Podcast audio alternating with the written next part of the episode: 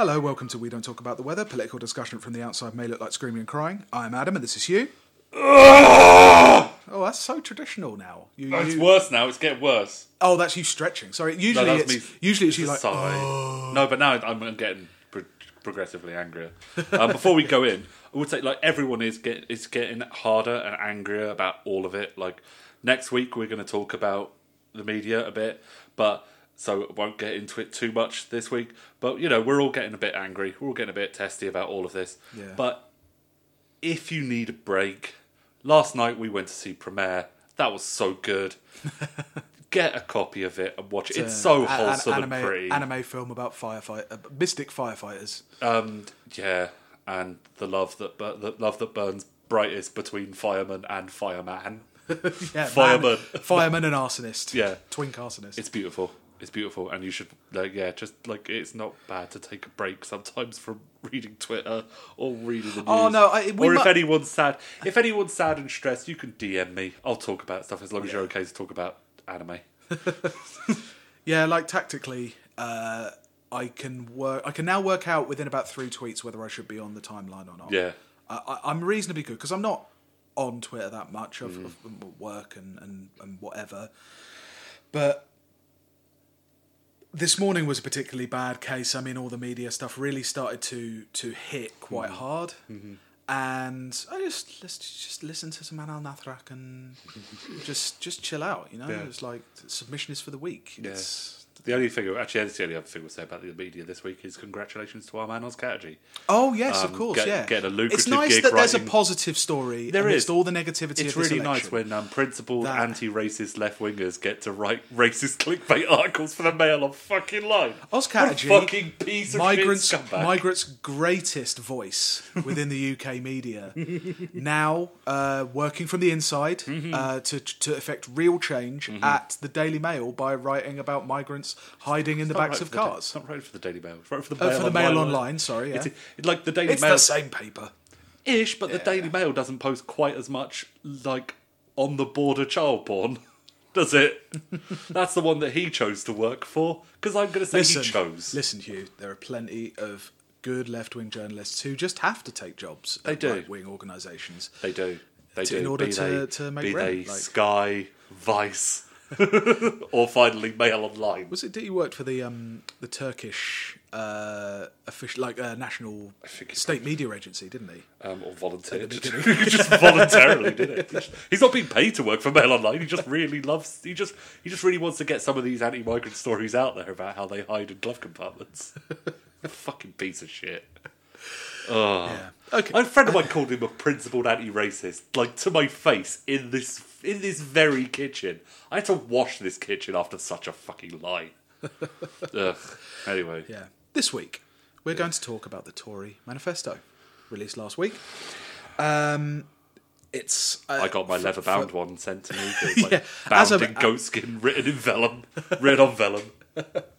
It came. It was delivered to me by a man On- in a on- robe. I could never. I couldn't see his face. When the sun hit his hands as he re- as he passed it to me, it like crackled under the sun. I thought it was like it just went straight through. His skin was just completely Transparent. completely transparent. Yeah. Um, it's quite a slight document coming in at about 64, 65 pages, Mm-hmm. uh, which for a manifesto isn't very much. Um, obviously, it's quite. Uh, it would be too much to go through in roughly an hour and ten minutes here. But If not, like in content, just spiritually. Uh, so it starts right. Mm. The the intro is incredible. So it starts with a handwritten handwritten missive How's it now? from Boris Johnson. How's his handwriting? Uh, it's not actually handwritten. I presume he handwrote it at some point. Yes he the elongated Eschewing all, loop to the techno- serial killer. all technology in a Borisarian jihad. um, for the last three and a half years, this country has felt trapped, like a lion in a cage. We have all shared the same frustration, like some super green supercar blocked in the traffic. Oh my god. Could you have more blatant coding as to who this is for? Yeah. You know, Yeah. I felt like we were all in the super green supercar racing to the crossing before British the disabled man. Green. Before the well, I assume that by super green, he's doing that thing where he says what he actually wants to, like his mind, his hmm. mind burbles, but then realizes he's got to slap an environmentally friendly Yeah. thing on it. So I'm assuming he means like with a catalytic converter or like Well, he- something he- like that. He's trying to he's trying to do like um he, in his head. The first thing that goes into his head is like a, an old MG. Yeah. That's that kind of um like that bullet green, that shade of green Yeah, for yeah, bullet. Um, but then he's like, oh shit, I need to make it environmentally friendly. Um, I don't know, maybe that Tesla tank thing. I feel like we're all in the super green supercar racing to the crossroad before the disabled man can breath the lights. We've all been there, screaming outside Halfords as the shutters slowly close in front of our faces. We all want to fuck like we did when we were 20, making up that story about the girl in the Costa where she finds us attractive. It's so like all of the Tories' language around Brexit has Yeah. been like that, unleash our potential. yeah. Fuck again. really fuck, like properly. Damn NHS won't let us get the good Viagra. as for the rest of it, um, as in total, it's probably for the amount that you can say anything about it, it's probably to the left of like late Blairism. Okay. Like it promises some more funding. It isn't shy about that, um, with several important caveats that we'll obviously explore in a bit. Um, it's all really, really standard. It feels like a proper manifesto from the mid 2000s. Mm-hmm. You know, it's ploughing money towards the market while leaving the commanding heights firmly in the hand of capital and hoping that Brexit fills in the kind of vision bit. Like mm-hmm. lots of small policies, but very little on in terms of what Brexit actually means. Mm-hmm. Like it substitutes this sense, like this, it's got this faint strain of vigour running through it that they think Brexit will fill in the gaps Yeah. As to what they think the country will be, but of course they can't actually agree what Brexit is. Even the most diehard ones can't agree properly what Brexit what Brexit means. Um, and as I said, it's it's it's still quite long to try and uh, plough through the whole thing. So there's very little that unifies it, but I think I've identified three basic uh, like tactics that these policies are, are are cohering around. Three tactics that they're designed to, they're seemingly like the policies are designed to fulfill. And to understand them better, I've got a little framing device lifted from a little film called The Prestige. Every magic trick consists of three parts, or acts. The first part is called the pledge. The magician shows you something ordinary a deck of cards, a bird, or, or a man.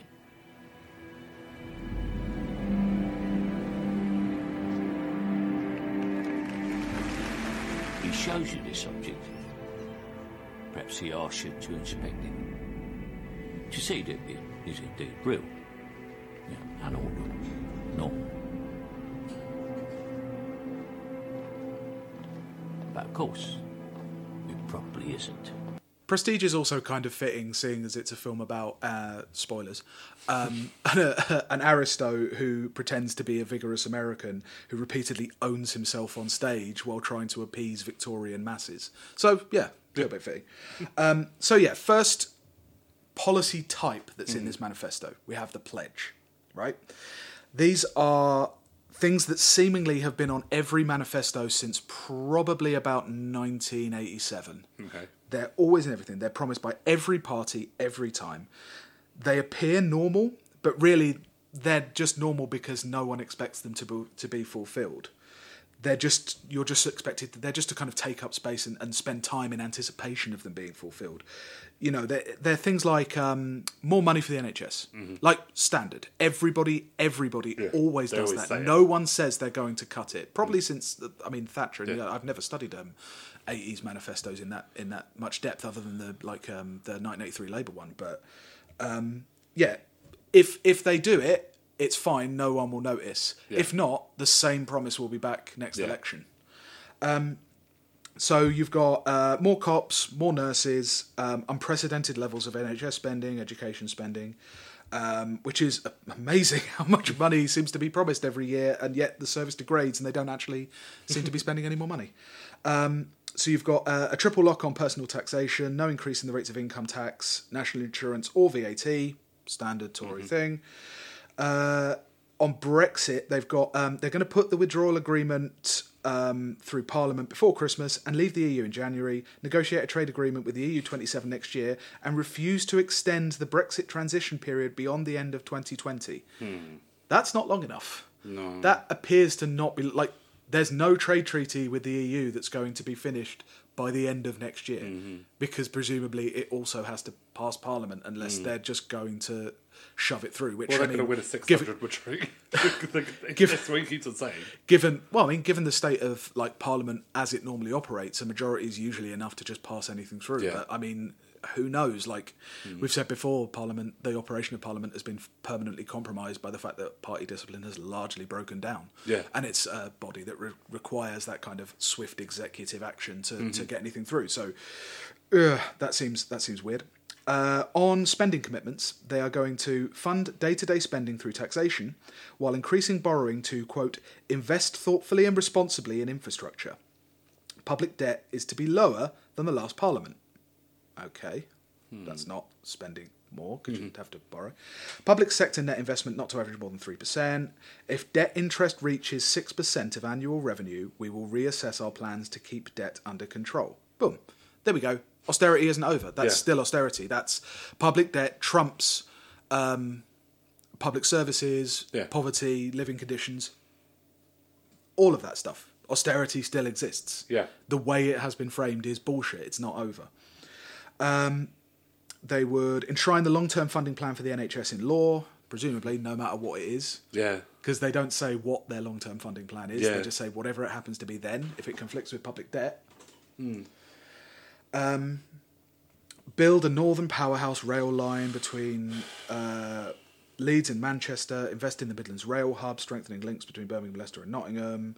Uh, launch the biggest pothole filling program. That's the only real the one that they haven't really come ex- across how before. Expensive the pothole thing is.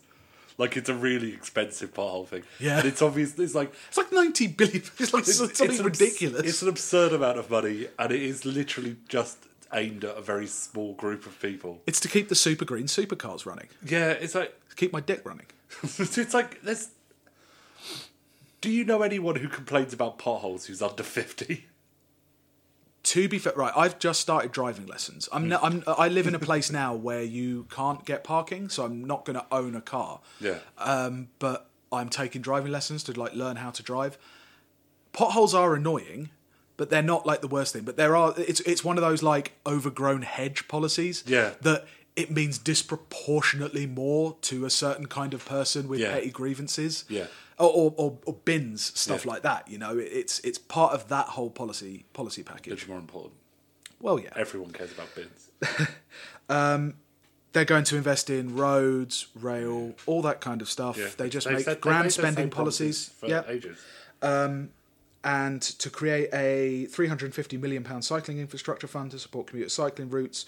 And it's like you're going to revamp all of this at the same time when actually you need to kind of be getting cars off the road. Yeah. So you know, hmm. it's it's it's standard. You promise a certain amount of money to everything all at once. Boris has finally got the power, though, to finally push through with that idea from when he was mayor of the swimming in the canal to get to work.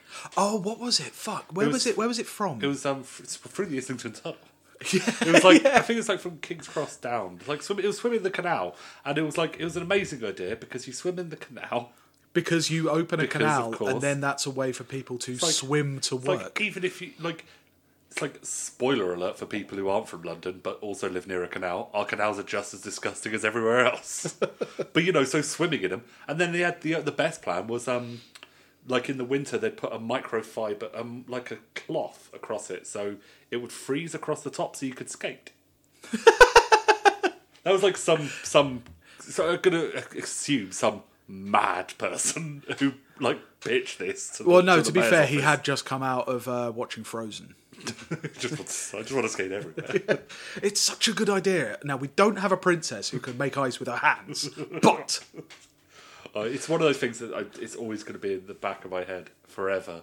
Of whenever they're talking about what to do with transport in London, it's like, oh yeah, I remember they talked about that for a bit. Actually, just expecting people to swim to work in Britain in a dirty canal. listen. After we've left the EU, we're going to have to really up our game. So everything's going to have to move a little bit faster. So we're all going to be luging, luging to work. Giant sky luges, as far as the eye can see. People hurtling down them.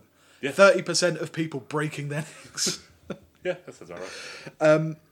their final like the final thing I've put in this in this section is kind of um, introduce a firmer and fairer Australian-style points-based immigration system. Yeah, they they've, love that shit. they've been talking about this for years. They, they've spent so long because presumably having an Australian-style immigration system, they can't actually find an island to put all the uh, to intern all the unwanted refugees, Um, like that? the Australian system does. of Man. or they just let them drown. also, it doesn't work in the way that they say it does. Uh, but it's No. lucky they can keep on saying that because there's no Australians here, and the media can't just can't find a single Australian to talk to about it. because you know, how could you expect the media to talk to someone? Yeah, they list a, a few facets of this. Uh, require most people to have a clear job offer before they can come. Reduce the number of lower skilled immigrants and the number of people coming into the country overall. So it's like, in another part, they also say they'll uh, increase the seasonal agricultural workers scheme. Uh, that they're piloting from 2,500 to 10,000. Now, this was like a that was like a Bush era thing that I remember um, coming up, which was offering seasonal short term Yeah. visas to um, whatever they would call unskilled workers um, to come and pick crops. Because, of course, for all of the baiting about immigration, for all of the um, for the position that it's taken within our politics and our culture, they still need an, like a number of hands in order to do the agricultural work that our infrastructure just can't have British people doing. Um, yeah, treat EU and non-EU immigrants equally, including not allowing them to access unemployment and other benefits for the first five years. Ah, finally, equality achieved in terms of what you can't have.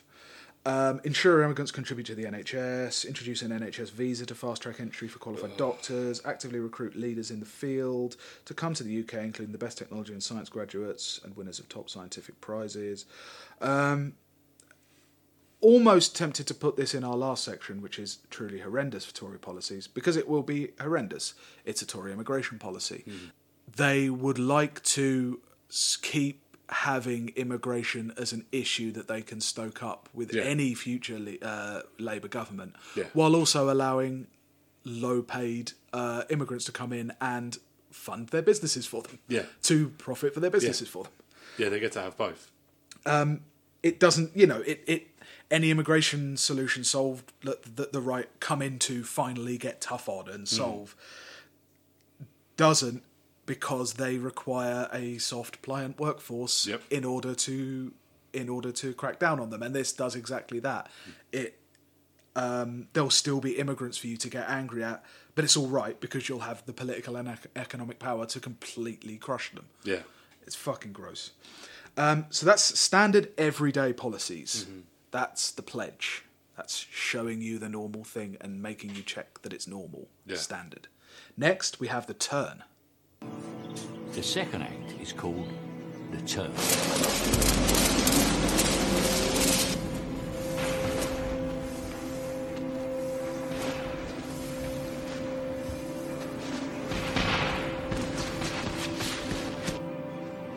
The magician takes the ordinary something and makes it do something extraordinary.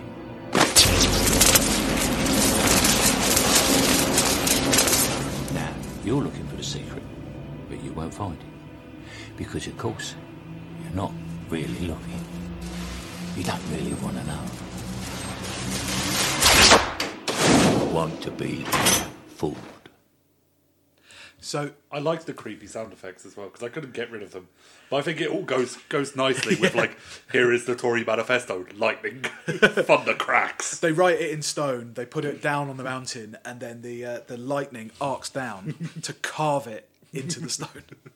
Um, the turn. I've chosen to interpret this as policy announcement designed to masquerade as, pro- as proper policy, but that's so conditional and so caveated that it's almost worthless. This isn't bland, meaningless stuff. It can be, but most of it is not bland, meaningless stuff. It's meant to be attractive. In order to understand whether it could be implemented, hmm. you would have to suspend yourself in a vacuum, not consider the history of the people who are proposing it, the ideology of the party that's proposing it. You would have to basically come at this as if you'd never read or seen anything about the hmm. Tories before. Now, this stuff is the kind of thing that will get reported as part of the Tory package. News outlets will say things like, oh, duh, duh, duh, and as well as free school dinners or you know, Yeah. something like that. Um, but it's important to remember that there's no way that journos can actually test these policies Mm-hmm. because they're dependent on additional factors that can physically only happen after they're in power Yeah. right? So, for instance, they have. Uh, we placed a moratorium on fracking in England with immediate effect. Having listened to local communities, we have ruled out changes to the planning system. We will not support fracking unless the science shows categorically that it can be done safely. Now, what do you think is the chance that the science will be fine in time for them to resume fracking? Look, just because some scientists say it's bad, this scientist, known as he's he's like he is a proper scientist. He's a hobby scientist, but his Joris Bonson. Um, no, he's, he's Sir Diggingly Muchly. We'll call him that. Um, That, light, that, light, that lightning in that last clip was him doing his science experiments. yeah, it was him doing science. I don't know why he needed lightning and a giant dark castle and all of those body parts, firing lightning straight into the ground. trying to breed the perfect scandal-free girlfriend. This is the only thing we need to make Boris indestructible. A scandal-free girlfriend that can keep his attention for longer than five minutes and can't get pregnant. Uh, another policy: we will support clean transport to ensure, ensure clean air, as well as setting strict new laws on air quality. We will consult on the earliest date by which we can phase out the sale of new conventional petrol and diesel cars. What is the chance that that date will be something like hmm, 2050, Yeah. when the initial environmental uh, like targets Hmm. are meant to come up? In the meantime, we'll have fucking doomed the planet. Yeah. There's no chance that they're going against the, the car industry and car drivers generally, Yeah. which I think is probably the angriest block in the country. if you're talking about a sectional interest based solely on the inter- like a hobby or, or, or you not, hob- not to see it hobby but like, a- lifestyle. with the, pot, with the pothole stuff and Brexit. It's like a car driving Brexit demanding yeah, man who hates potholes because the potholes do so much damage to the suspension on his classic car. yeah. Uh, we will require the owners of Heathrow to show it can meet air quality and noise requirements for the third runway to go ahead, and that the project will get no new public funding. It's like it's like so can it? And it holds up bits of paper. It's good. Yeah. It just says it's good. Again, what's the betting that? No, yeah, they will totally get that. They t- they have hmm. totally shown that. That's not even the government trying to prove something that it wants. Hmm. That's a the literal owner of Heathrow's trying to prove something to a government that wants it that it wants it. The, the idea of like the, the in the in my head the the owner of Heathrow. He's got quite severe tinnitus because you know he lives at Heathrow. Mr. Heathrow. Yeah, Mr. Heathrow, and he can't hear a thing. And he's like, I can't hear anything. It's fine. and so yeah, that's what I do. As quiet as a summer's day yep.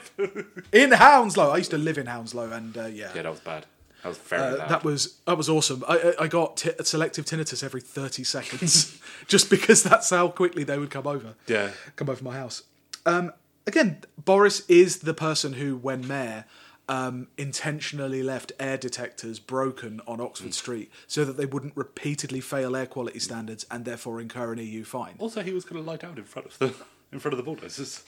Oh yeah, Yeah, it's one of the reasons why they hate him in his constituency. I just I just assume that Boris has promised a bit of everything at some point. Oh yeah, definitely. Uh, change planning rules so infrastructure such as schools and GP surgeries have to be built before housing. No mention anywhere in the manifesto about new school building.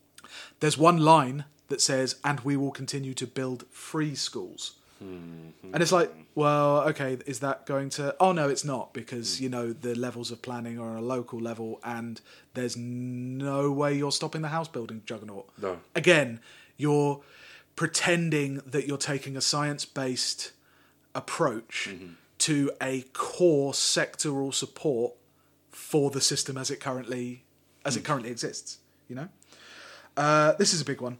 Restore many of the rail lines closed down during the Beeching cuts, reconnecting small towns, reconnecting smaller towns such as Fleetwood and Willenhall that have suffered permanent disadvantage since they were removed from the rail network in the 1960s. The amount of money allocated for mm. this massive, Yeah, massive thing. rail buildings program, Yeah, 500 billion pounds. that's not bad. Uh, Just for clarity, the Beeching cuts closed more than 5,000 miles of tracks and more than 1,500 stations between 1964 and 1970. There was an article in the Somerset County Gazette where they um, consulted with like a railway engineer uh, who estimated that 500 million pounds would cover the cost, about the cost of reopening 25 miles of track. So perhaps they meant just the railways to those two marginal constituencies. Yeah. Oh my god. Uh, continue on the railways. The railways need accountability, not nationalisation, so we will end the complicated franchising model and create a simpler, more effective rail system, including giving metro mayors control over the services in their areas. I mean, giving councils more control over local services might have been a good idea had they not completely gutted council mm. funding with everything they've been doing for the past decade. Mm-hmm. You know, that it's just so, like local councils was always Cameron's answer for everything because it was a way of dumping responsibility for the harrowing fucking austerity regime mm-hmm. onto people who happened to be geographically closer to the people who they were affecting mm-hmm. and act as some kind of like local lightning rod. I mean, admittedly, like yeah, in other like the good transport infrastructure of other countries, like even like small towns in Germany have like subway systems and metro systems, like tram systems, stuff like that. But they were built kind of a long time ago, after well after the Second World War, and most of the you know town centres were bombed. Yeah.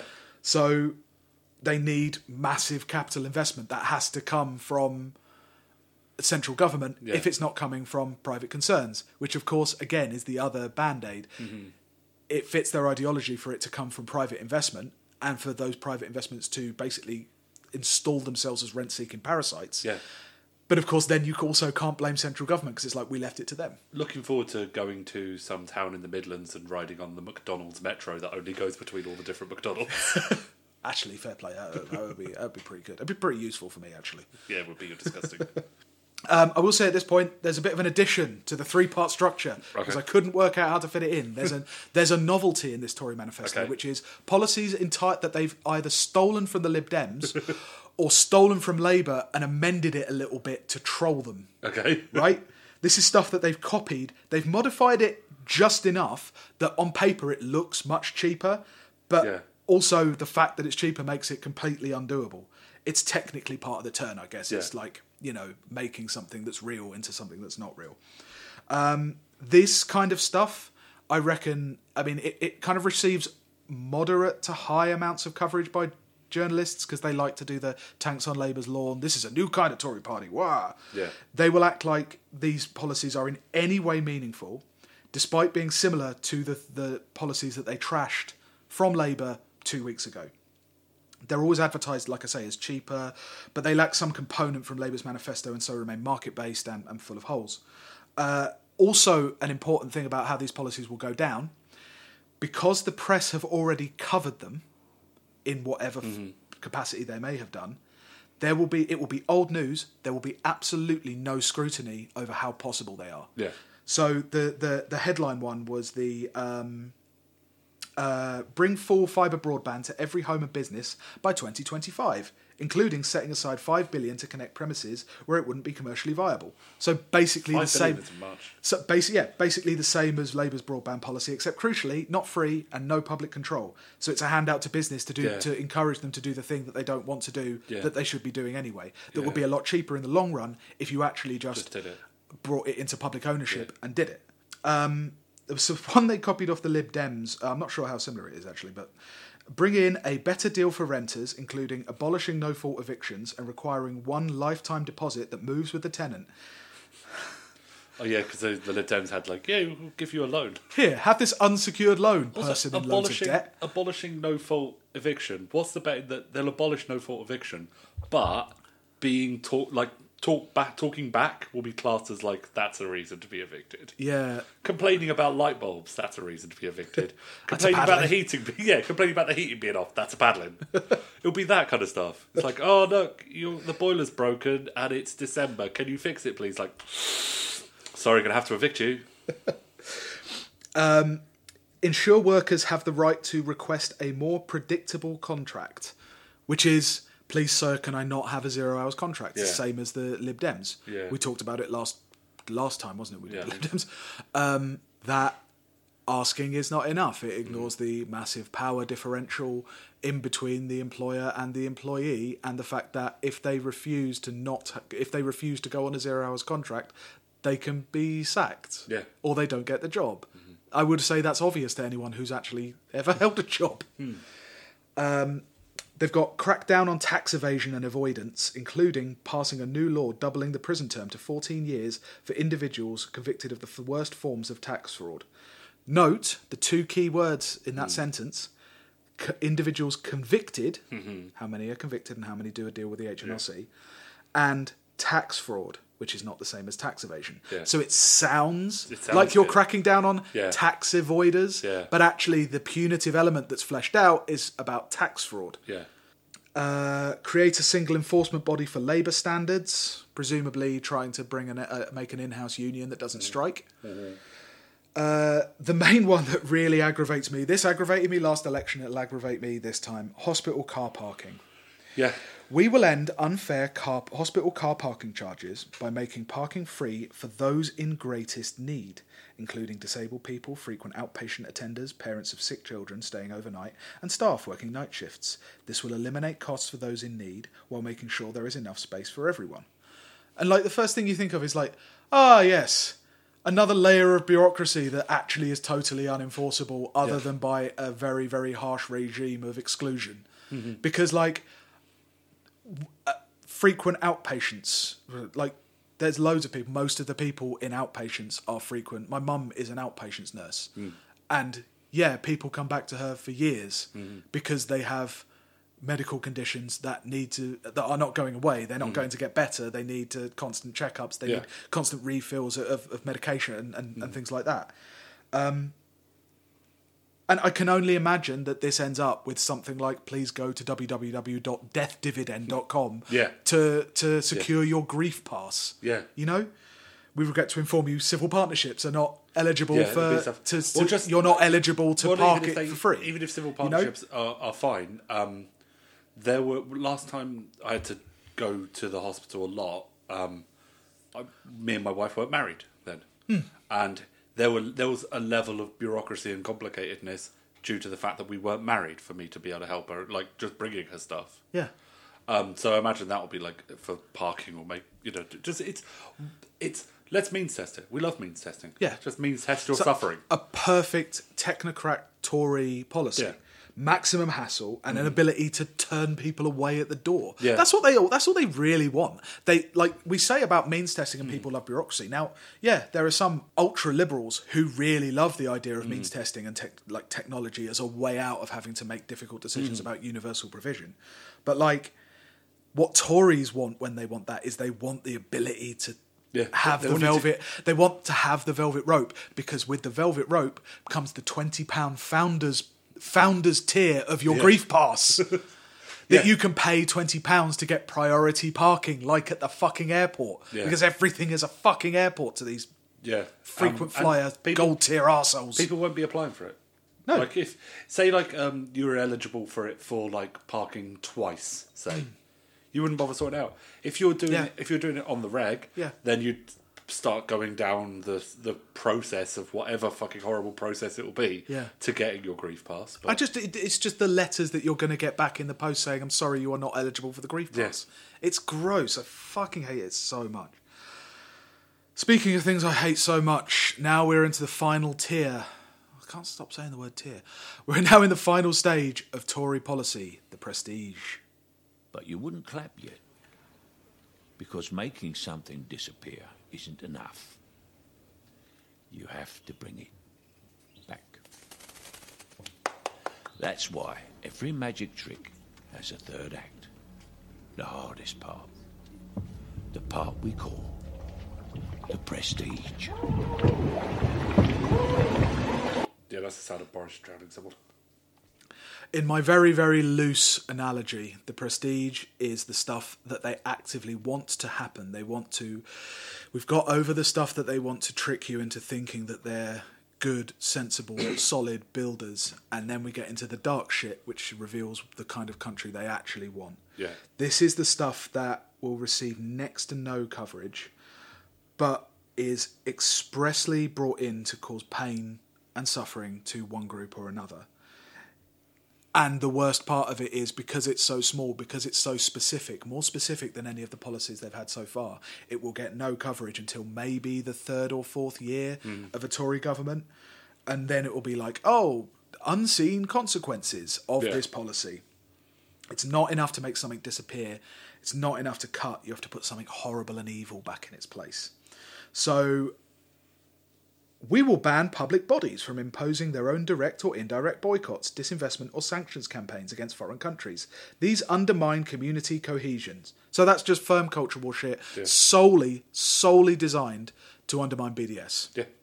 That's No, that's just the government making sure that they um that they they don't sanction countries like Venezuela. Surely, does that mean? I mean, it's public. surely that's what it's going to be about. It's definitely not going to. It's definitely not just going to be aimed entirely at uni- like student unions, shit like that.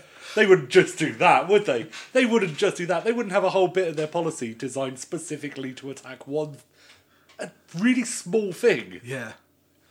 Um, the Tories will be requiring that a minimum service operates during transport strikes. Rail workers deserve a fair deal, but it is not fair to let the trade unions undermine the livelihood of others. It's just, just Johnson setting old scores from when he was mayor. Yeah. Uh, presumably that goes against. I mean, there must be no union legislation left, like pro-union legislation Yeah. left. So, I mean, maybe that will undermine it. It will. It will certainly cause more flashpoints as you have the right to strike bashing up against the literal law. And you know how British people side when that comes down, as Yeah. opposed to a right, a, a Yeah. right versus the law.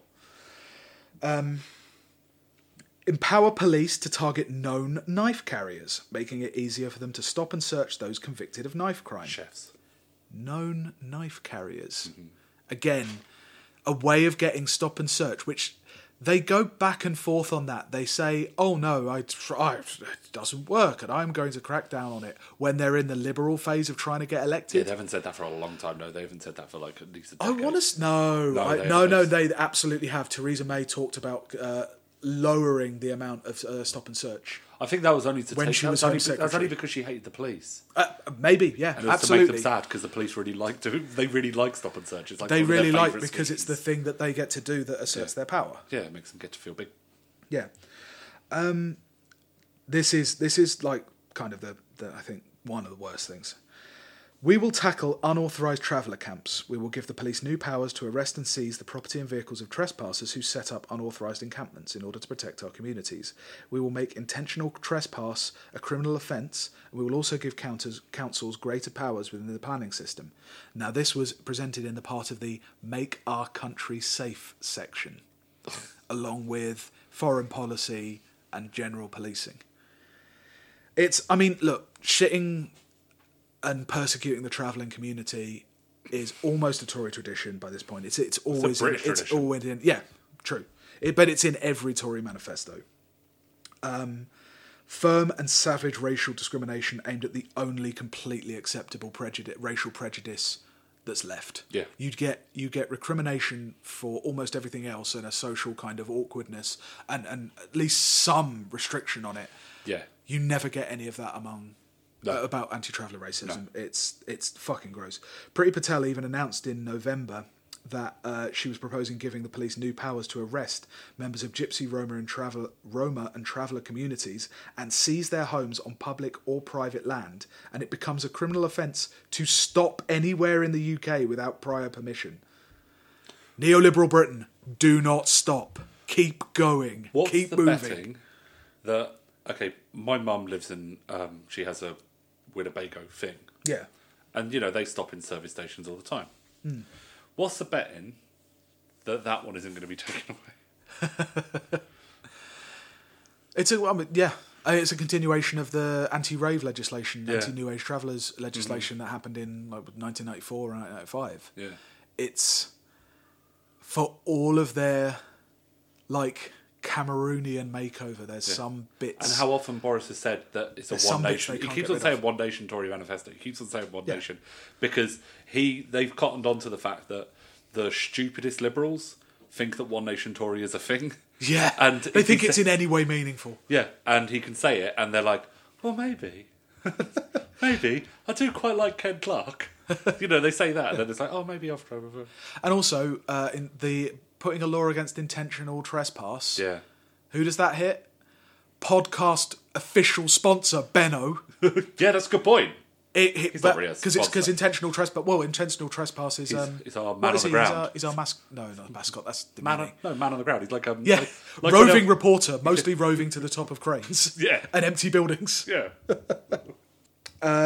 They would introduce new legislation to ta- tackle vexatious legal claims against veterans. This is solely to absolve mm-hmm. soldiers caught up in war fair, crimes, war this shit as crimes well. tribunals in Northern Ireland. Yeah, Yeah. it's it was gross when they did it, and it's yeah. gross when they yeah, did it. it's disgusting. They're after thirty years. Mm-hmm. They're finally getting in front of, of trials for shooting British citizens dead. Mm-hmm. I'm not going to make a huge, big thing about But- being a British citizen as if that couldn't happen to any of us. Yeah. But it did actually happen to actual British citizens mm-hmm. on British soil. And that's just fine. Yeah. That's absolutely fine. They were heroes who shot civilians in the back dead. Yeah. I fucking, it's just classic. Yeah. Um this was a bit of a weird one actually. It's nowhere near as as it's transparently evil, but it has incredible consequences. As part of our commitment to making the most of the opportunities of Brexit and levelling up the nation, we will create up to 10 free ports around the UK, benefiting some of our most deprived community. We will aim to ensure that our new free ports benefit the people in each of the four nations. We believe that there are many places across the UK that have the opportunity to be successful, innovative hubs for global trade. Do you know what a free port is? Macau. Basically, yes. Um, it's very Sweet. very similar to the special economic zone set up by China in the Deng Xiaoping uh, era in the eighties. So it's Like, basically so local coastal towns and like turn them into like suspend laws. They're basically going to turn them into pirate kingdoms, nice. which is you know fairly standard for capitalism's operating thing. It's like. We've got all these laws to ensure like frictionless trade and something, but it's not quite enough. I still need to be able to pay a man pennies. Yeah. You've given me everything, but I still want some sprinkles. I pay two hundred thousand pounds in tax on my seventy million pound fortune, but it's just too much. But I've got nowhere to park my yacht. um, Finally, in the uh, in the shit policies arena, we have their constitutional arrangements, the things Okay. that they're going to do about Oh, yeah. Parliament. We will get rid of the Fixed Term Parliaments Act. It has led to paralysis at the ti at a time fair, the country needed decisive action. Fair play, it has. We will ensure we have updated and equal parliamentary boundaries, making sure that every vote counts the same. A cornerstone of democracy. Mm-hmm. Gerrymandering again, again, because it happened in 2011. Yeah, I've seen some of those The boundary drawings. first fucking thing they did when they came in was gerrymander the fucking Yeah, boundaries. those boundaries are fucking crazy. Yeah. Some of the shapes of them. It's like the shape of the. It's like the Chatham Aylesford one. That's a particularly. That's a particularly interesting shape, and it's a particularly. It's an interesting constituency that covers, um, like the Weedswood estate where I grew up, and also bits of Aylesford that I didn't see until I was in my thirties with thatched roofs and shit. Listen, this is jazz democracy. You've got to look at the votes they're not counting. All right? yes. Um, we will continue to support the first past the post system of voting as it allows voters to kick out politicians who don't deliver both locally and nationally. I don't understand in what way there's no automatic return thing for MPs. That's nonsense. We will protect the integrity of our democracy by introducing identification to vote at polling stations, stopping postal vote harvesting, and measures to prevent any foreign interference in elections. What's Voter? ID again. Are they going to say what they say? They're going to say passports because that would really bite them in the bite them in the ass because there's a whole bunch of old Tories who don't have passports that I think they seem to be forgetting. But I think more importantly, old Tories are exactly the kind of people who have the time and money in order to get passports yeah, if they need them. yeah. And you know it's not going to be as simple as know, I that. You know there's going to be a special citizens card that will cost won't be a huge amount, but it will be over like it'll be like thirty five pounds. Yeah. The kind of thing that you have to think twice about in a month Yeah. if you're going to get it. Definitely. We will make it easier for British expats to vote in parliamentary elections and get rid of the arbitrary fifteen years limits on their voting rights. Great Yeah, the expat community, Yeah. always known for really understanding Britain in its modern incarnation. Yeah. Definitely not pining for a certain more monochrome past. my dad lives. He spends a big chunk of the year in Benidorm, and he has nothing but positive things to say about the English people who've lived there for 15 years. He has nothing but really positive, nice things. They are all. They've got their finger on the pulse. They know exactly what's going on in Britain and what Britain needs and all this stuff. And they obviously they care about Britain because that's why they never come back. You know what they say about Englishmen in Dubai? They ripen, they become better. Yeah. Get redder. You can't deny votes from these round red men. But for some reason, they will also maintain the voting age at 18. Good, good. Yep. We will ensure that no one is put off engaging in politics or standing in an election by threats, harassment, or abuse, whether in person or online. Ah, good. Just what we need. Vague threats. Okay, uh, but what's the Vague okay, so threats to talk about the interaction between public figures Yeah. and and in the last week, people. we've had Labour canvassers being physically attacked, and we've also had someone write actual true facts on the Conservative Party office in Mm-hmm. Chingford. Which one are they going to treat more seriously? They're going to treat the one in Chingford more Which seriously. ones are equivalent equivalents. yeah, they're going to just They, they treat them as equivalent, which is the worst. Mm-hmm. That's even worse.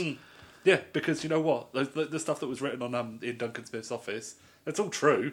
Yeah. He's a murderer in Yeah. a murderer's party. he has murderers. taken his part in the literal mur- in the social murder Hmm. of 120,000 people. more than that now. Uh, I mean, obviously Yeah, that was a that- figure from a while ago, but it, it, yeah, we will champion freedom of expression and tolerance both in the UK and overseas. That means forcing unis to host fascists Yep. and bombing countries. Yep. Freedom of expression means Bomb- bombing countries. Yeah. Remember that. It Colour means- revolutions and bombing It countries. bombing countries and then being forced to have Milo Yiannopoulos explain to you why it was right to bomb that country. Uh, to report to support free speech, we will repeal Section 40 of the Crime and Courts Act, which seeks to coerce the press. We will not proceed with the second stage of the Leveson inquiry. So the Section 40 thing is forcing newspapers to cover the legal costs in a claimant in a libel case. I mean, it's a probably a good step, but considering the other social pressures on newspapers, probably isn't as significant as you might think. Does help protect smaller outlets from uh, libel cases that could bankrupt them they might just retract instead of undertaking a libel case that might not the claimant might not win, but the risk is Yeah. that they would have to end up paying legal fees for both sides. So whatever. Leveson two, on the other hand, that was the investigation of the links between journalists and the police and payments thereof. So yeah, of course they're not going to do that. No. Uh, we will update the Human Rights Act. Good. Update. That means upgrade, yes? Surely that makes it Well, better. th- what they're going to ensure that there is No a one's ever had an update on their phone that's made things worse. Surely this will be just like that. There is, Yes? we will ensure that there is a proper balance between the rights of individuals, our vital national security, and Mm-hmm. effective government. We will ensure that judicial review is available to protect the rights of the individual against an overbearing state, like Northern Irish citizens who were shot in the back by veterans. This Um, is mainly like it's going to be like with you know the to getting in the way of governance. It's because that guy who screams "Stop Brexit," they just want to have him hanged. He's running for the Dems, isn't he? Is he really? Yeah. Uh, matches, matches up. Um, while ensuring that it is not abused to conduct politics by another means or to create needless delays. That is, politics by another means is essentially stopping them cracking down on human rights if it serves their political agenda. So, Yeah. which means excluding particular groups and probably travellers Yeah. as part of that, mm. but mainly the government must retain the ability to exclude mm-hmm. groups or people that it doesn't want to Yeah. it doesn't want to uh, give full rights to. That's all that means. It's a culture war shit. Mm. Just classic. I mean, Just one nation Tory stuff. Like as a whole, I don't want to sound like the stereotype of a Blairite PR man, but there really is no big story. I had to invent a bullshit framing device just in order to explain exactly how light Yeah. this this Tory manifesto is. I mean, it's sort of a return to zero manifesto for the Tories because they're letting Brexit do all the heavy vision lifting for them. Yeah. You know, they don't need a big vision because Brexit, which is still undefined as to exactly what it's going to be, and by the way, all the stuff that Labour have been pushing about the US trade deal is probably the best way of actually getting the Tories to like holding the Tories accountable for what they're doing with Brexit Yeah. and making people realise the huge amount of manoeuvre like space they have to manoeuvre Yeah. within this undefined Brexit. It's kind of an interesting time for them because obviously Brexit is going to go on for several years. It's going to be the stand in for what should be the end of the Tory party in its current incarnation. That what happened with as far back as Thatcher, even the the reconfiguration of the Tory party from like an aristo party to a petty bourgeois party, um, has gone through several phases, and now they have no idea big enough left because they've won everywhere. Yeah. They have no idea that can unite enough of an electoral coalition to form the basis of what's coming next. So they've got only the most spiteful, vicious members of the of the bourgeoisie backing them now. The sort of like Priti Patel level. Yeah. You know?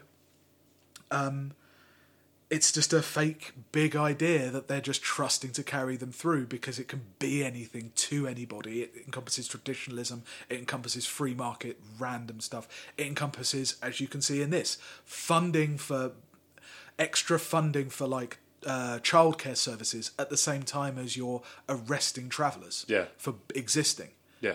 It can be anything it wants to be. So to finish up, we're going from pure malevolence to studied, calculated indifference. Yep. I'm going to talk about quick quickly about a Suzanne Moore article. Uh, it's uh, maybe a week old, titled "Why Vote? You're Just Clinging to a Wrecked System." Okay, we're only going to do one of these because this is The thing is, she depressed hates, she both hates voting sides. because the one time she did stand up in standard election, she lost massively. Yeah. So it starts. I am sitting with old friends around a table. We start talking. Citation needed. we start talking about the election. No one's no one is enthused. My par- my friends are mostly going to vote Labour. It's what they do. They are unhappy about it. A couple may go Lib Dem. They are all ardent Remainers. I feel as if I should be somewhere else. That somehow, while these are decent people trying to do the right thing, they are no longer my people. They are being forced to vote for politicians they do not trust and to reduce their complex, well thought out beliefs. Yeah, I bet. Well, that's democracy, you might say. Them's the breaks. I say break it more, break it down. Okay? What are we are we really trying to defend Stoke Newington thought in all its well thought out complexity now? Suzanne Moore thought, you know, things like saying that the desired body for women is that of a Brazilian transsexual, and why the left lost the battle for Englishness, and why the modern world is so smelly, and why I hate emojis, and all of the vast tapestry of Suzanne Moore thought. They're just too complex to be reduced down to a binary system. They really are. I was like, what does it mean, break it down? If you mean the voting system, it's like, yeah, sure, you can have legit complaints about the mm-hmm. first past the post system and all that. But it's like, I have a feeling that that's not the entirety of, of what this is about. I'll continue. Voting can no longer be a tribal, class pra- class-based enterprise. I once bribed my working class mother not to vote Tory. That's class war for you. What? A little background: Suzanne Moore used to write for Marxism Today, which was kind of an in- the in-house magazine of the Communist Party of Great Britain, but ended up as sort of like a fairly open like discussion forum for a lot of like post sixty eight uh, luminaries, people like um, Stuart Hall, Eric Hobsbawm, and Tony Blair. he did seriously. He wrote an article Yeah, for yeah. Marxism Today. Um, I mean, maybe she's right. Maybe post-capitalism has advanced to a point where groups are more important than classes. But like, say that then. Mm-hmm. What what what groups are you part of? The grumpy Guardian columnist. Yeah. At least zero point six in any percent in any election you choose to stand in. Um, also, yeah, fuck that shit about like old lefties talking about their Tory parents. Oh, you've got Tory parents. We've all got fucking Tory parents. Yeah. You know, you have, I have, we all fucking have. Stop acting like you're some martyr on the cross that you have to deal with Tories all day. Yeah. Especially when you write for the Daily Mail, the actual Daily Mail. Yeah. Not the Mail Online or anything like that. It's Fucking hell. Uh, but before you start the lecture about people having died for my right to vote, you should know that that has the same effect on me as arguing I should eat food because I hate because children are starving in Africa. Stop. I live in a safe Labour seat. How I vote doesn't matter in this first past the post system. I mean, yeah, Stop running at it. your vote doesn't matter, but also you're a Guardian bi-weekly or weekly columnist. Mm-hmm. Like I'm not saying you have a gigantic persuasive reach. No. You have more than the rest of us. Mm-hmm. Like bemoaning the fact you don't know who to vote for. Yeah. fuck. There's like a, th- a thing, a recurring thing, like because there was she wasn't the only person who started pushing No, this bullshit. yeah. And there's so many of them, and it's like comes back to that politically homeless fucking bollocks of like, oh, we're having to hold our nose and vote for something we don't like. And it's like, what do you think my entire fucking life has Yeah. been? I have ne- like the last time I voted Labour for for Corbyn was the first time that I was like, yeah, yeah. Fucking hell, these people. Oh. She continues, and it's actually my right to vote for none of the above, to register my disgust. How you vote only matters if you live in a marginal seat. Just draw dick sickles. That's what we used to do. Again. we didn't like what to vote for. You have a national column. Yeah, exactly. Like, yeah, I'm not, like I said, I'm not going to lie and say that like a lot of people are resting on Suzanne Moore thought Yeah. in order to work out how to vote, but it's still an opinion that is vastly dwarfs anyone else. Mm-hmm. Start thinking of like all of her columns have this like conceit that she's just like everybody else, Yeah. and like, sure, that's a way to go, but you're not. No. You are actively a member of the liberal intelligentsia, Mm-hmm. whether you like to pretend you are or not. Um, and what is your disgust like based on? Is it just having a moan? I haven't heard one single thing other than vaguely alluding to the fact that the first past the post system is broken. Yeah. It's like, well, do something else then. Do, like, Yeah. go for a protest movement. What's what's your what's your what's your thing? Oh, Yeah. remaining. Right. Okay. Yeah. fine.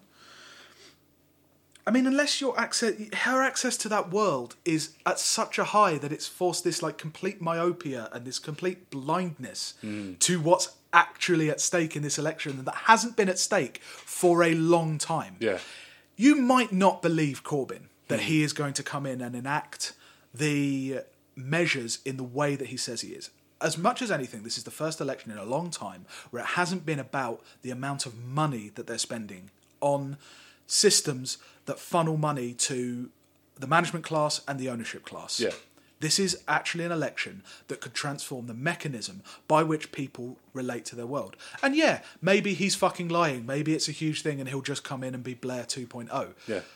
But what else have you got? Yeah. There's been nothing for decades Mm-hmm. that comes close to that choice. Even the choice between, if you were that kind of person, a choice between Tory and even further right doesn't offer you that choice. It's not in their DNA of their politics, of course, Mm-hmm. Yeah. but it's not a choice.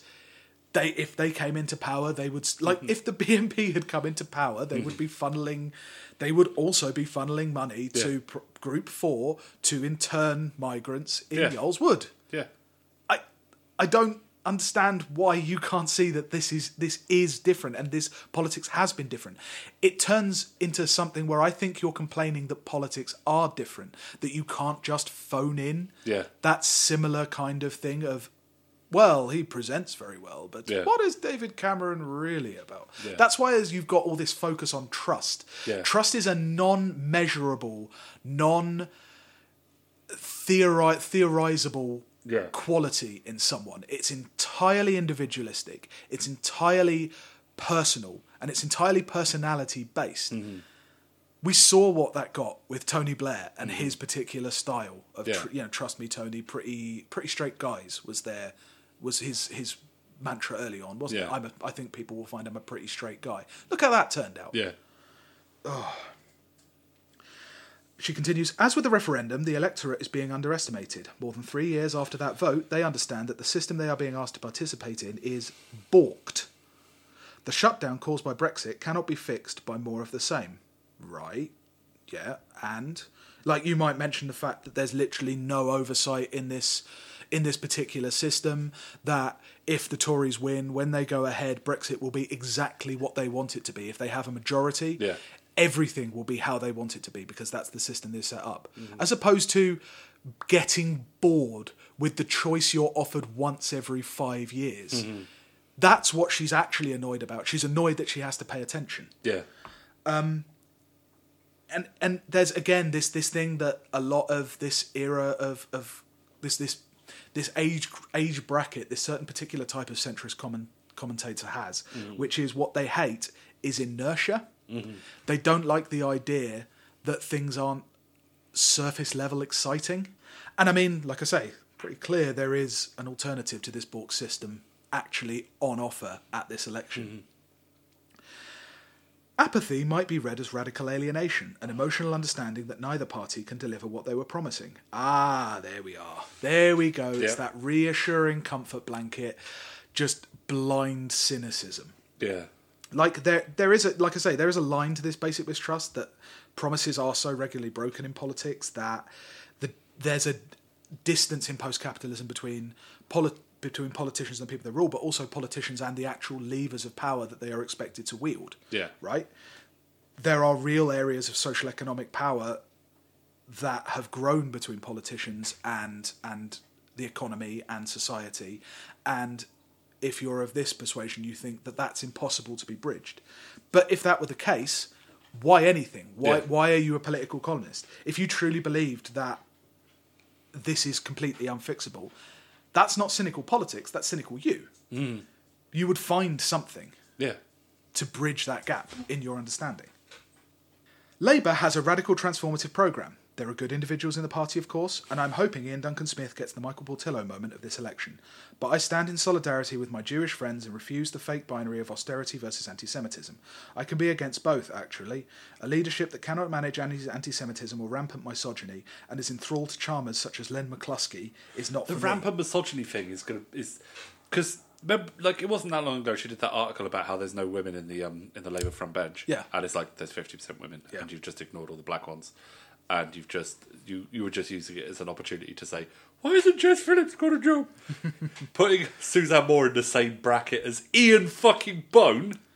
that was a fucking shock Which this was week. really weird. Yeah, Ian Bone is really likes Jess Phillips for some reason. I guess formative working class credentials, div- Yeah. divorced from any kind of structural understanding of power, has its consequences. Um, it's also so typical. Like this attitude is so typical. Now, I'm not going to weigh in on anti-Semitism mm-hmm. because we haven't done that on this podcast. I don't feel equipped to fully go into it unless we have the proper time to give it the proper time it, it deserves. But isn't it weird how the binary she puts mm-hmm. is austerity versus anti-Semitism, equating those in reality as if they were in any way Linked, equal, yeah. i- linked or equal Yeah. things that were on offer. Yeah. Austerity is a thing that is actively offered. Anti-Semitism yeah, is what it It's- in in the Labour Party. Well, there's, this, is, there's, is- well, there's a thing that they that there's a, a lot in the last week of this. The well, at first it was a lot of insinuation, and now actively saying that the Labour Party are going to do some an, to do some anti-Semitism policies. well, all the anti-Semitism policies. We'll cover the Labour manifesto next week, so we'll be able to see all of the anti-Semitism policies Yeah. in their in their in their uh, in their thing. But it's it's noticeable. This isn't. Uh, she's not hard right, uh, hard right wing um, in her professed politics. But isn't it interesting how there's always a particular um, personality-based reason yeah, why you can't vote for the social democratic state you've always been asking for this last 20 years when you gave up on your communist dreams. yeah. Well, I saw um, Helen Lewis on one of the BBC politics shows today say that she liked the Labour manifesto, but you know Corbyn. uh, Yeah. and it's like There's always a the thing is fucking Helen. Lewis. It's like I know for a fact that that's fucking bullshit, and I was told you were going to America. Why are you back? Oh no, she's working from from Britain. She's writing for America, so you don't have to. Yeah, it's not shoved in. Yeah, why isn't she on more podcasts? I need some fucking end of year material. um, yeah, she goes in on Boris Johnson and Swinson for not being very convinced by them, as if that's the thing that matters. Oh, if the if um if the if the Lib Dems had been doing as well as they as people like her had fucking hoped, she would be going on and on about Jo Yeah. Swinson. Uh, she continues. Surely the way people feel, leave, remain, left or right, doesn't fit into these claustrophobic party political boxes. The media has to cheerlead as though all of this were exciting. Well, maybe if you are at a rally and given a placard, the earth moves for you. I need a little more seduction. Why the fuck are you so special? Yeah. What is it that you want? Like, it's she really pushes the people have the right to vote how they want. That liberal aspect of my character to the fucking limit. Mm. Because like this election is more about left or right than it has been since 83, let's say. Yeah. Um, and you look at all the polls, and you look at the last election. All you can see, all you can see from the last two, the last two, this, um, well, the last general election and this one coming, and how Yeah. it's looking. Ignore the ones that don't fucking matter, like the EU ones or the local ones. Yeah. These ones actually matter, and small parties are crumbling. Yeah. they are gone. All across the place, yeah. because it's yeah. But also, what small party does she want? Well, she Like- want to change case.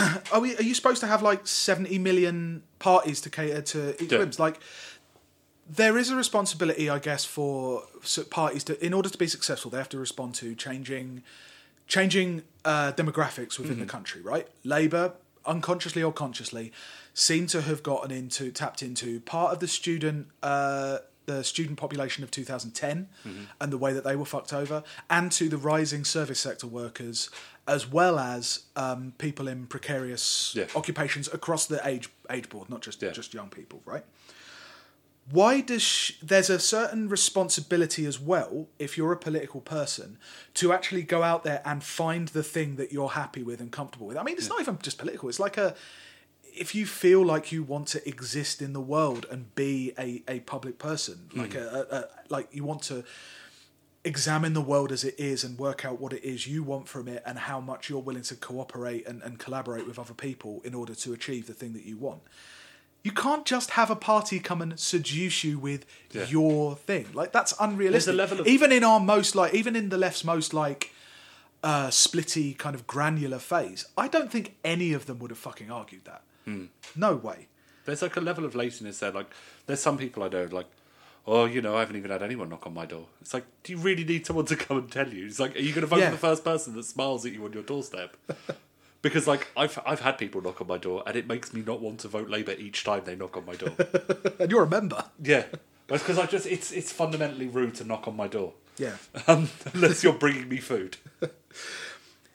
If the past three years have taught us anything, it is that more of the same is not viable. Yes, accurate. Mm, yeah. You have a choice now. You have Yeah. the continued marketisation of British society and of lo- human life Yeah, down to its most base elements, or you have the beginnings, the spark of something that might turn into something more egalitarian. yeah. Yeah, that's that's your choice. Do you want do you want that? Hmm. Is that what you want? The main party, she continues, the main parties are divided. Westminster cannot control Scotland and alliances have to be made. Both main parties think themselves better than this, and both both main parties are crumbling. No, they're not. Hmm. Their vote has shored up more than ever hmm. because it is only a contest Tory membership is falling apart, but Tory membership itself, but the Tory vote Yeah, it's is still they there. will get a solid 17 million Yeah. in any election. They will get a solid 40% right now Mm-hmm. because whatever they are offering shores up just enough among property owners, uh, pensioners, and things like that. People Mm-hmm. like that will shore up just enough to last. Uh, of course, I think of the Oz editor, Richard Neville, saying long ago there is an inch of difference between the Conservative and Labour parties, but this is the inch in which we live. Now it is more than an inch, short, A metre? Right, so choose. Is, this is you wanted difference. Yeah. Do you just want the same party and Yeah. having to vote for them, or not? she or wants not the, she wants the exact same party so she can vote red to not feel embarrassed in her in, in, in Stoke Newington, but have the policies of the Tory party. Yeah, to se- to secure the rights of property owners Mm. and uh, to. She seems like the kind of person who she doesn't like individual rich people, but she likes the milieu that having rich people around creates. Yeah. You know, um, because it's exciting, because it creates decadence and things like that. Vote, everyone says. Get a large nose peg. Do the right thing. But what if the right thing is refusing the fake binaries on offer? Voting now feels like clinging to the wreckage of a system we should dismantle. All the issues that really matter require cooperation, not silly point scoring conflict. How do you dismantle a system by cooperating with its main participants?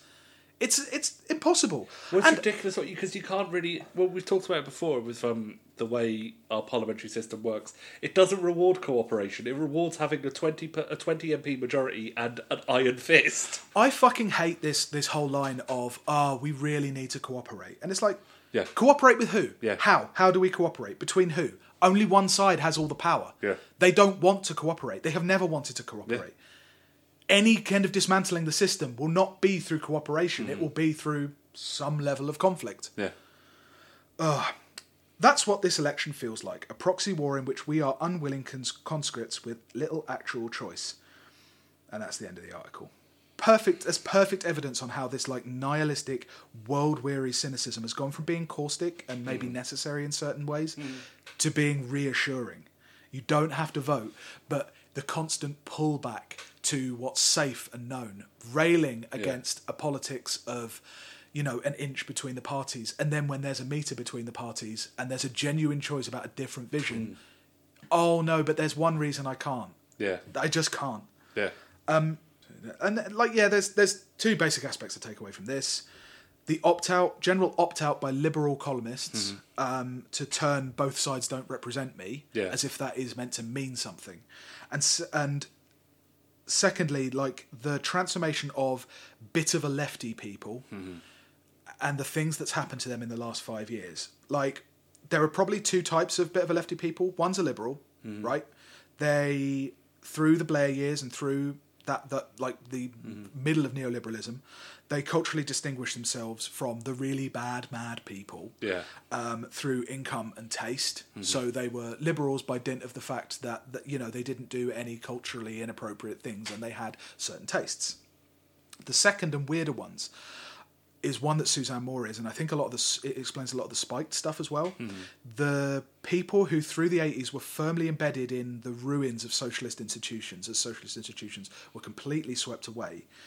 You know, maybe that as at one point they lived in a squat, hmm. and so they took all of that leftist education, all that leftist theory, um, they got a thorough education in Marxism, and they, you know, they had crazy ideas on how to make a better world and a hmm. fairer society. But somewhere along the line, just got bored with it. Yeah. We talk a lot about like the post ninety two generation Yeah. and how the failure of Kinnock um, really broke a lot of the reflexively anti Thatcher um, cultural people. But it broke them into lauding nonconformism and contrarianism over any kind of real principle of, of egalitarianism or justice. You couldn't beat the system, so you just made yourself into like a professional pain in the ass. Yeah. And that's how so many people of this kind view themselves. Hmm. It's where you get spiked from mm-hmm. professional contrarianism. If you're, and like whenever something comes up to actually advance the ideas that you profess, they take the line from the trots, which is if it's not a morally pure revolution, if it's not the absolute perfect revolution that happens now, perfectly fully formed, and exactly how I like it, it's not the real revolution Yeah. the greatest sin of socialism to these people is that it's not fashioned it's it's not fashioned and tempered in a way that shores up their unique individualism and position within that that revolution or revolutionary change. Um, not only has Suzanne Moore apparently got no moral concern for the people who've been completely fucked by austerity, who are one bad illness away from complete penury, she hasn't even got material concern for herself, really. Yeah. Under a Corbyn government, materially, nothing would change for her. No, not really. She hasn't even got concern for herself. She's doing it ultimately because she's bored, because it doesn't have that frisson of person of an endless cycle of unchanging personalities that she can gush out in a columnist every week and then bash the following week when they inevitably don't meet up to the standards because it's based on entertainment law, the law of if it's entertaining, do it. She's fucking Jez. Yeah. She's completely Jez from Peep Show.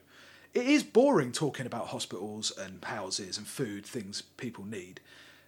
It's not a game to be won or a game to be lost. It's not just this series of TV personalities that she's concerned with. It's not like a satisfying cliffhanger to end the season on. Hmm. It's actual people's livelihoods. And if that's boring, like, fuck off and talk about how much you hate emojis or whether they're liberatory or terrible, convincing yourself you're still on the left while you're just sad that you can't talk about these things as if you're a fucking entertainment correspondent for the rest of your miserable career.